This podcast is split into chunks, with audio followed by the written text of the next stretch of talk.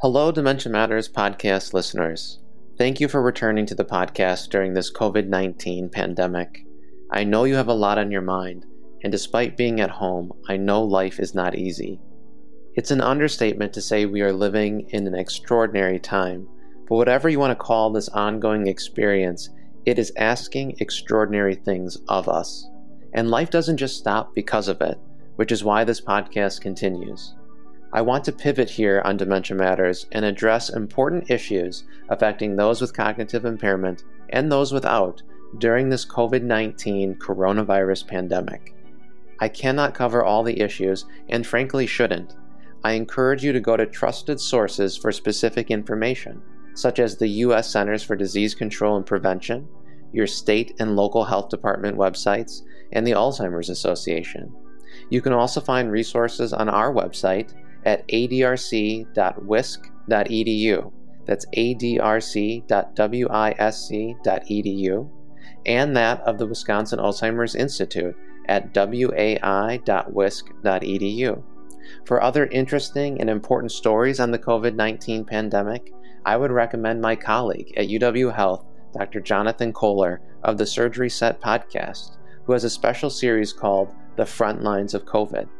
We will include these links to all these resources in our show notes. For those of you affected by Alzheimer's disease or any cause of cognitive impairment, you know better than anyone that it takes a community to care for those affected and to work on the front lines of treatment, prevention, and cure. What we face with COVID 19 is no different. We all are needed in this fight, and I thank you for whatever it is that you're doing. Take care and be safe. My guest today on Dementia Matters is Miss Jane De Broux, a caregiver program coordinator for Dane County, where she administers the National Family Caregiver Support Program. Jane's degree is in professional communications from Alverno College in Milwaukee, and she spent the first part of her career as a professional writer, editor, and marketer. In 2015, Jane completed a certificate in gerontology from the University of Washington, Seattle, and she retired from state service to pursue an encore career working with older adults. She continues to use the skills from her prior career by writing and publishing Caregiver Chronicles, the Dane County Caregivers Program monthly newsletter.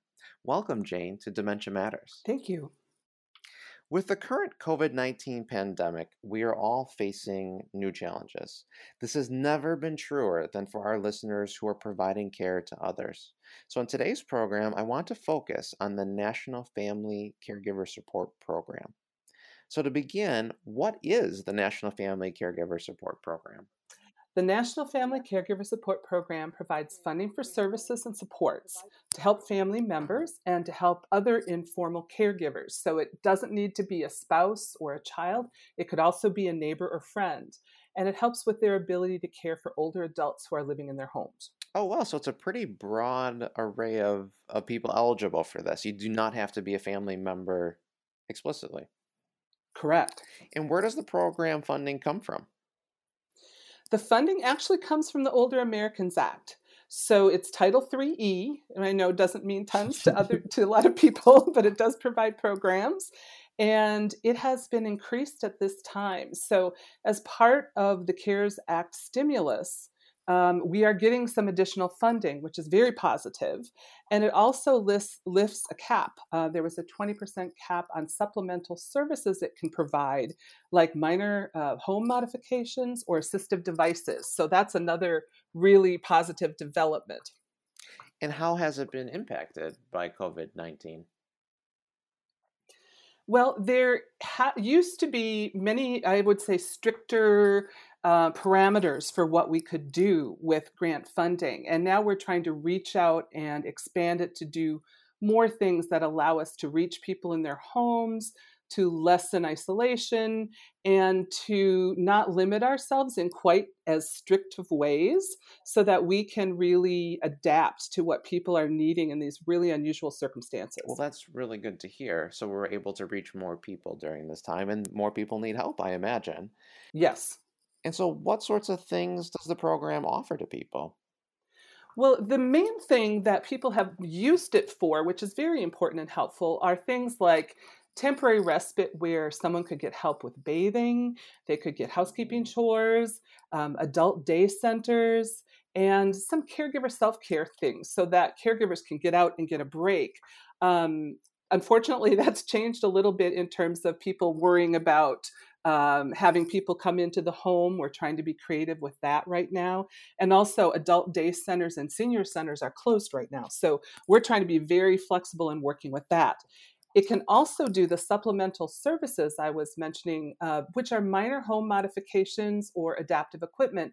So, if someone needed a lift chair or a ramp to get into their house or grab bars in their shower, it can do that. Um, and then we do other supportive things like help refer people to support groups, um, to have options counseling with them for succession planning. Let's say a caregiver has to step out for a bit, who might be able to step in, and also just helping them in general get within the aging uh, network and access services. What types of assistive devices are you seeing more people needing? people often need, particularly if they're working um, in the constraints of um, having a home that's not been very well uh, suited to aging in place. They are doing a lot more of things like maybe moving a laundry upstairs if that hookup isn't too difficult. Um, we have helped with things like the stair lifts, chair lifts, those kinds of things. Also, for folks who are working with a loved one who has Alzheimer's or dementia, we're seeing people who would like to use different kinds of alarms, personal emergency response. So, all those things are, are among the possibilities for grant funding. And you mentioned caregiver support groups, and even if they're not in person, you know there there are other ways, of course, for people to to connect with each other. Why do you think caregiver support groups are so important, especially now? Well, I think first of all, caregivers don't always identify themselves as caregivers. They're seeing, you know, providing support to older adults is just sort of what family does for one another, but they may not really talk about the toll that it might take or the uh, impacts on their own lives. So, support groups really allow them to talk frankly with other people they know are in that same position. And they can talk about stresses with others who understand. Um, and the other very important thing I think is to be able to share ideas and resources with each other. So I think they're they're really important. And a part of support is respite. And so I guess if two-part question for you, if one of you could define for us what what respite means for caregivers and then why it's important to offer respite services. Well, very broadly, respite services just talk about getting our caregiver a break.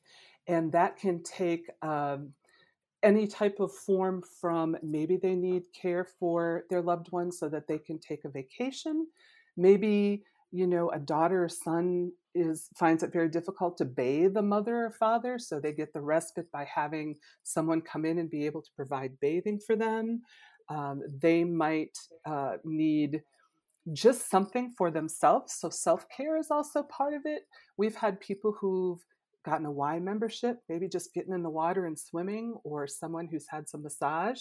So, whatever that person needs to give them a break, we really try to work around that.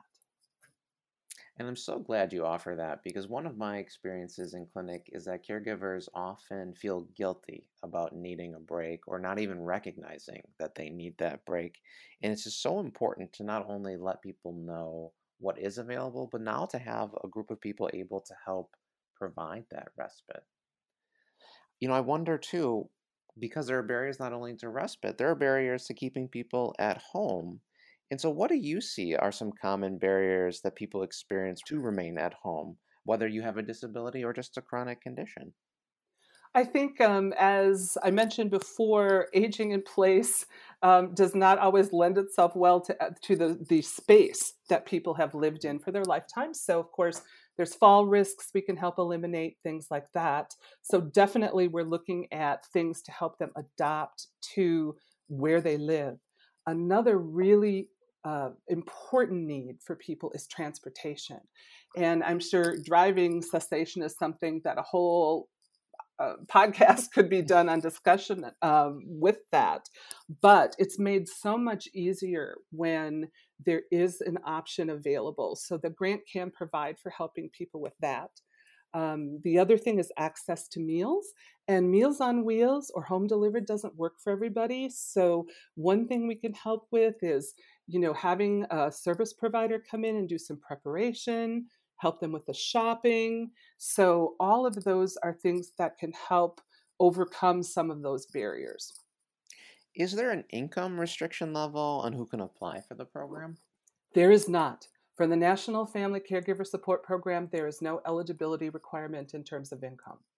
Oh, wow. And then, as far as the care recipient, do you have to have dementia or a form of cognitive impairment in, to receive that help? No, you do not. Um, it is available to persons who are providing care to anybody who's an adult age 60 plus although it does prioritize services to low income families and older adults with dementia. So while it's a priority, it is not a restriction to other people who would have uh, need to participate in the grant program. No, I imagine there's probably an increased demand, but eh, with the COVID 19 and the shelter at home, are you seeing more people applying for funds? We're seeing people apply for funds differently, which probably makes sense in that uh, if you were availing yourself of adult daycare, now some people are switching over. We're looking at trying to find them some in home providers. Um, people are looking help with uh, nutrition in particular, and we are helping them find ways to get groceries and meals to their care recipients, uh, or in the case of the spousal caregivers, for them in their household. Uh, the other really deep concern is about social isolation. And several people have worried a lot about uh, maybe a parent living alone or a neighbor. And we are trying to develop more programs to reach out. Uh, right now, we're looking at a way to bring music therapy to people via video so that someone can come into their home and do something active and uplifting with them. So it's really changed how we're trying to flex what we've been doing. It seems like you have such a broad array of opportunities and such creativity in trying to help people. Now, I imagine there's going to be some increased interest after this podcast. If someone was interested in applying for the program, who do they contact? If they're living in Dane County, they can contact me and they can actually call me. Um, I'm taking calls now and working with folks, and they can reach me at 608 261 5679, or they can check out the website, which is aaa.dcdhs.com for more information. If any of the listeners are in other Wisconsin counties, they can go to wisconsincaregiver.org. And on that homepage, there's a map of the counties. You click on your county and you will find where to get your caregiver program information. And if anyone is listening who is not in Wisconsin, they can just contact their local area agency on aging or their local area aging and disability resource center, and they would be able to refer them on to a caregiver program. That's wonderful. And we'll also have those resources listed on our website. You know, thank you so much, Jane, for, for being on Dementia Matters, and we really appreciate your time and all of this helpful information. Thank you for having me. Please subscribe to Dementia Matters on Apple Podcasts, Spotify, Podbean, or wherever you get your podcasts. And rate us on your favorite podcast app. It helps other people find our show and lets us know how we're doing. Dementia Matters is brought to you by the Wisconsin Alzheimer's Disease Research Center. The Wisconsin Alzheimer's Disease Research Center combines academic, clinical, and research expertise from the University of Wisconsin School of Medicine and Public Health and the Geriatric Research, Education, and Clinical Center of the William S. Middleton Memorial Veterans Hospital in Madison, Wisconsin. It receives funding from private university, state, and national sources, including a grant from the National Institutes of Health for Alzheimer's Disease Centers. This episode was produced by Bonnie Nutkinson and edited by Bashir Adine. Our musical jingle is Organisms by Chad Crouch. Check out our website at adrc.wisc.edu. That's adrc.wisc.edu. You can also follow us on Twitter and Facebook. If you have any questions or comments, please email us at dementiamatters at medicine.wisc.edu. That's dementia matters at medicine.wisc.edu. Thanks for listening.